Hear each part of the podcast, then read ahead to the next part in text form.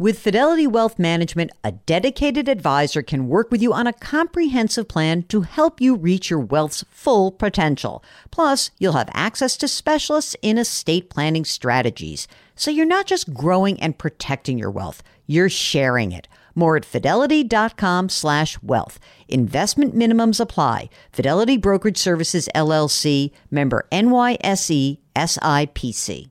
And now, a word from our sponsors at Betterment. If you're listening to my show, you're looking for tips on how to work smarter, not harder. And let's be real, you're already working hard to earn your money, but how do you make sure that your money is working hard for you? Here's how with a Betterment automated investment and savings app, your money will go to work They've got technology that will provide you with advanced tools, and they're built to help maximize your returns, not to mention your time. They have expert built portfolios of low cost exchange traded funds. You know, I love those exchange traded funds. There's automated investing technology, and as part of that, automated rebalancing. Many of you have been asking about rebalancing, and it sort of feels like a hard thing to do on your own. With Betterment, easy peasy. They do it for you. Visit betterment.com to get started. Learn more about high yield cash accounts at betterment.com. Investing involves risk. Performance is not guaranteed. Cash reserve offered through Betterment LLC and Betterment Securities. Betterment is not a bank.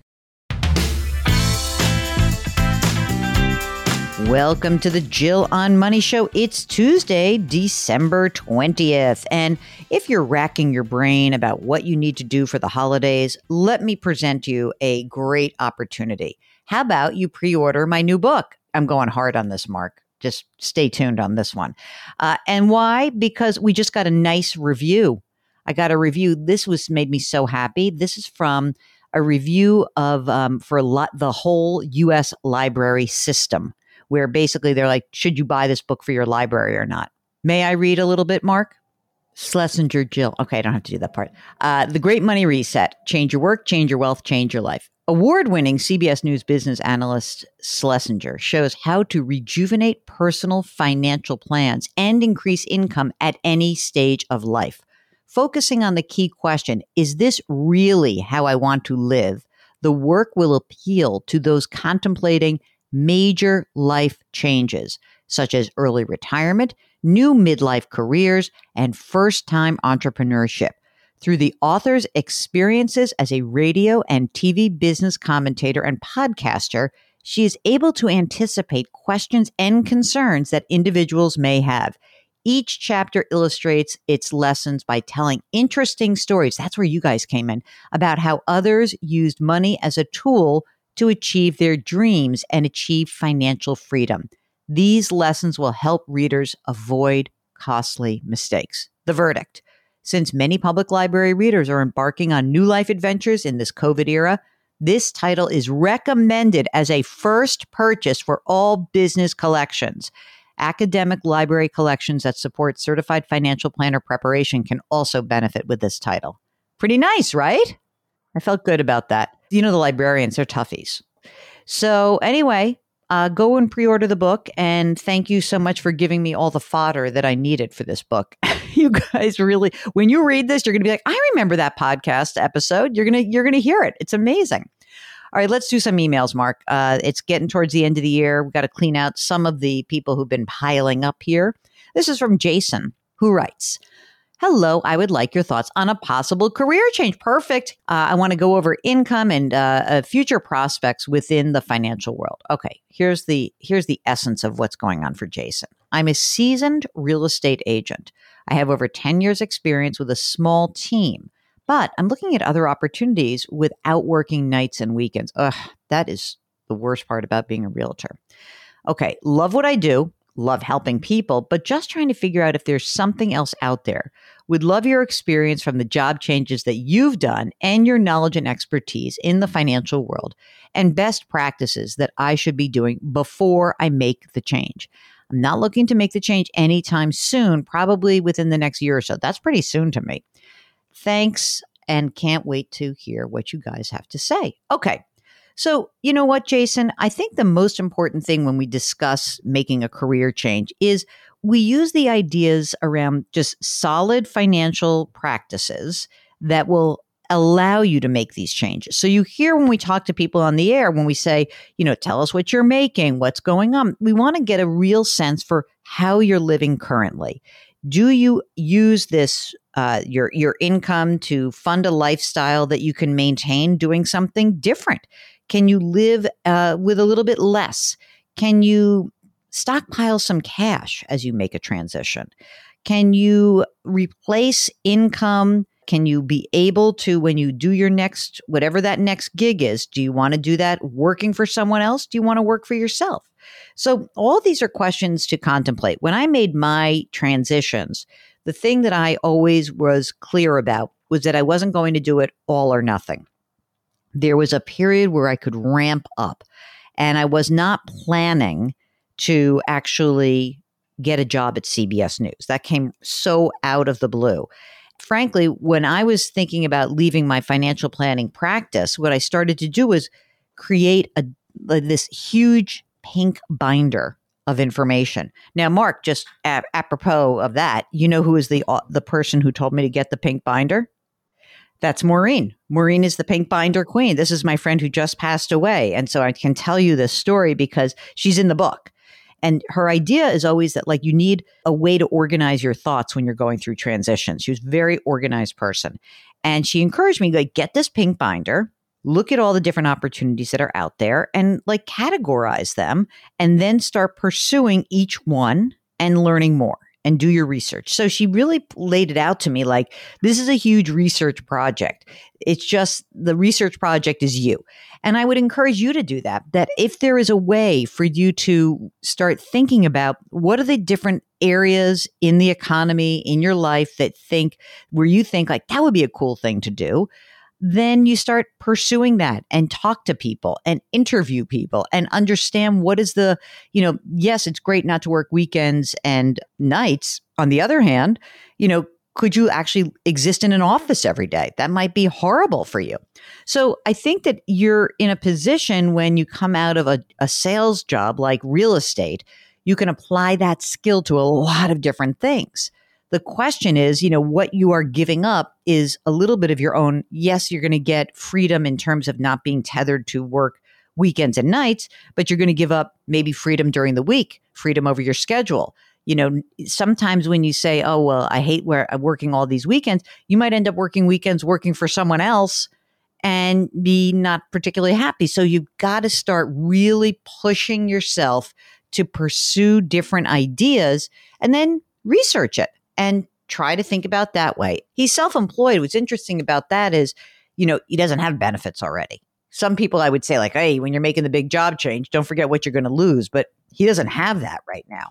So, you know, I think it's great. I think you, to go from one sales job to another is awesome, by the way. That's a wonderful thing to think about. Okay, we have Sarah who is talking about paying for graduate school starting just next month. Okay, so Sarah says, I'm a longtime listener. I love your show. I listen every morning. It teaches me something new. Thank you.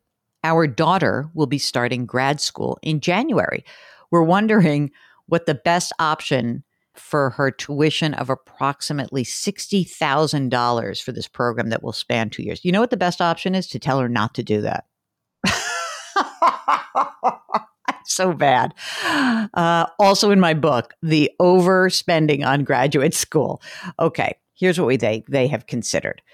Get her a graduate plus loan. Oh my God, look at that interest rate, Mark. Seven and a half percent rate and over 4% of processing fees. It was it's the most expensive option. She would not have any forgiveness of the loan based on her field of study. Hmm, okay. Oh, I don't like this one. We could get a home equity line of credit at our credit union for 7% interest rate. With no fee, she would make the payments. We could pay it off before she finishes paying us the total amount, saving her some interest. Liquidate some of our brokerage account to pay each term as it comes due, with the consequence of us having to pay capital gains. She would then make payments to us with no interest. We have plenty of assets to do this without affecting our retirement. With interest rates so high and dismal stock market returns this year, we're trying to be cost conscious. Any of these options a clear winner? Do you have another option we should consider? I already gave you my other option. Are we really going to do this? But I guess they're going to do it. Mark, do you want to vote on on A, B, or C? Because I have my vote. Of those three options, I th- I think I'm leaning C. Me too. Absolutely. And here's the critical part of why we think li- liquidating your brokerage account to do this. The consequences had capital gains, but here we go. Here's the the nut graph, as we say in journalism. We have plenty of assets to do this without affecting our retirement. That's what you're going to do. And what I would do is like use this opportunity perhaps to clean up your brokerage account. I mean, you might have capital gains, you have no losses in the whole account. Can we, you know, so I think that's it. That's the option. Don't go uh, to uh, these other things. They're too expensive. And, you know, she can pay you interest. It's fine. She can pay you back. It's fine. I don't know what her, her field is going to be, but I hope that she, it's worth it. And by the way, the thing is, when you're the rich parent, if it really doesn't impact your retirement or your other needs, great, go for it. I mean, that's fine. I just, I think a lot of people are not in that situation and they are really looking at this, this seesaw of like, help my kid, maybe then have to work longer. And just want to remind everybody that sometimes you say, I'll just work longer, and that choice gets taken away from you. You know, you're, we're all, not just you, but we all are like one deep recession away from losing a job. So just be careful that you don't count on that. All right.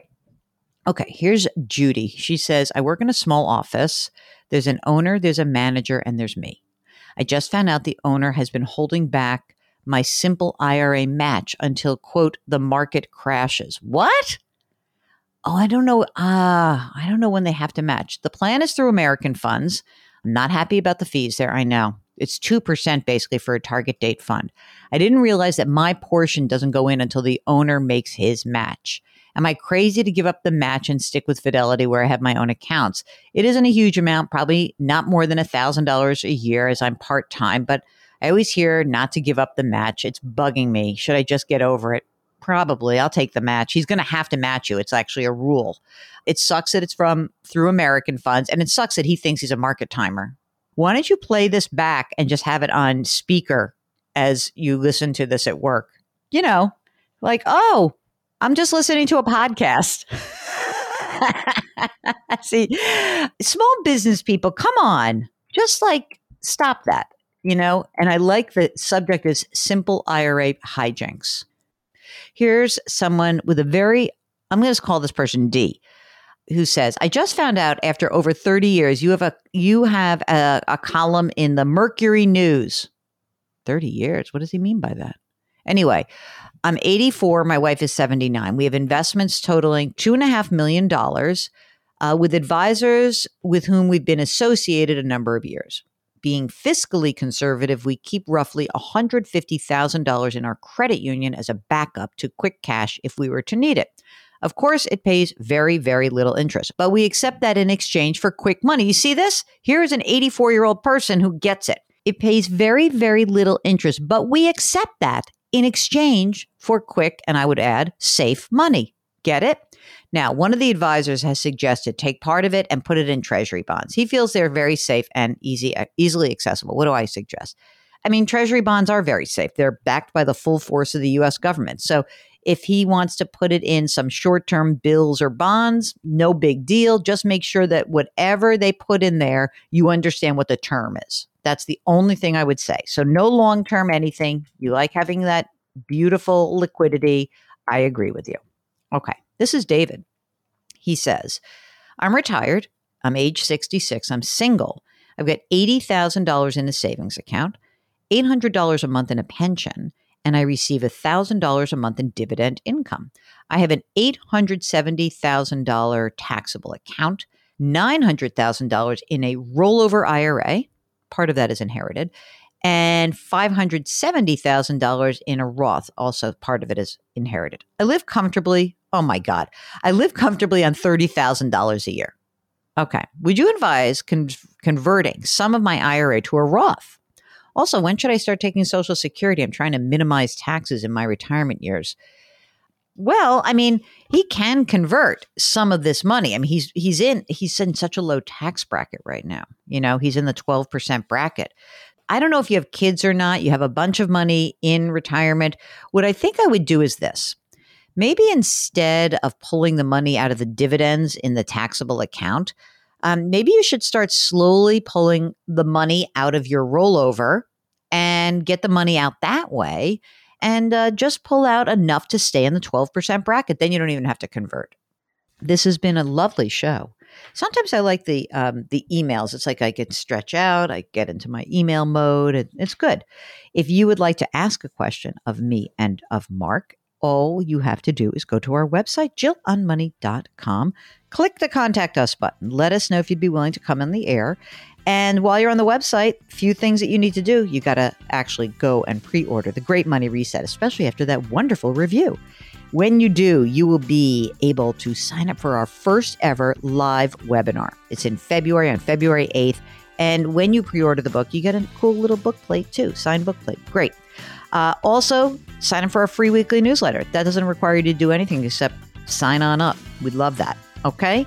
So uh, I know holiday season is upon us, so be careful out there and try to do something for someone else today. It's going to make that person feel better. I promise you, it's going to make you feel better. Grit, growth, grace. Thank you for listening. We'll talk to you tomorrow.